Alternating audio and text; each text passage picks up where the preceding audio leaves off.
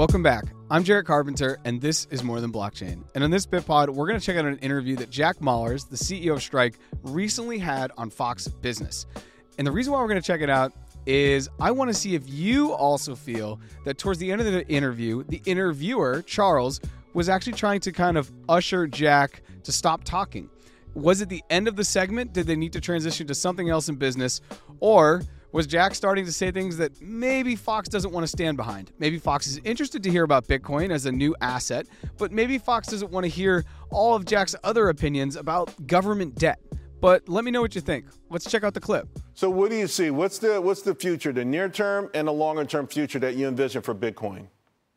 Oh my gosh, uh, this thing's going hundreds of thousands of dollars per coin, Charles. I mean, the U.S. government is in so much debt. The way I think about Bitcoin's price, Bitcoin's price equals technology plus fiat liquidity. So it's going to go up because it's innovative tech and it's better money. But what really shoots it up at a neck breaking pace is uh, when our government is tens of trillions of dollars in debt and has to roll that debt over. So they got a lot of money to print, and financial assets are going to soar. And Bitcoin goes up the most because it's the hardest to make more of. It's over, man. This thing's going to the moon. You know, so interesting too because it's not just the U.S. I was just reading today globally uh, the, the, these countries, these advanced nations, and all this fiat currency are going to have to spend $2 trillion on the interest alone, and they won't stop spending, Jack. They just won't stop spending money, and it's coming back to haunt them, and it's coming back to maybe people realizing fiat currency is not the place to be, huh? Charles, this would be my message to America. Give me a second on this one. Guys, the US government's got about $10 trillion over the next two years to roll over, refinance. That's debt. Our country's in debt. It's a huge problem. They got three options. One, they could pay it back. It's not a real option because we don't got the money. We're broke. Two, our government could come out, Charles, and say, you know what, guys, we screwed up. After World War II, we changed the way money worked. We got off the gold standard. We issued debt all over the place. We got way too cocky. And actually, all of our banks don't have your money. They're insolvent. All the airlines you fly and travel on aren't actually good businesses that should be in business.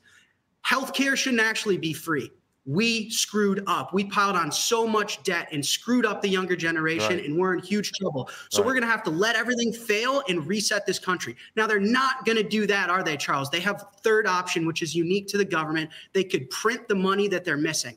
And when they print the money that they're missing, they're stealing from all the people that hold US dollars. And so what they'll right. do, they'll have to do is print dollars. And the only way to save yourself is own not dollars. And that's when you see things like the S&P 500 and all gold right. and Bitcoin soar.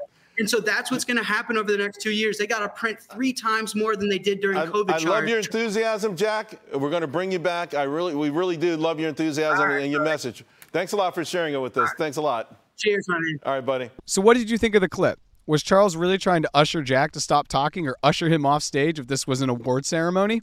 It's really tough to tell, but I do want to shout out Fox Business for continuing to have on Michael Saylor, Anthony Pompliano, and Jack Mallers to talk about Bitcoin. My only hope is that in the future, they also start to dive into the problems that the government has with debt.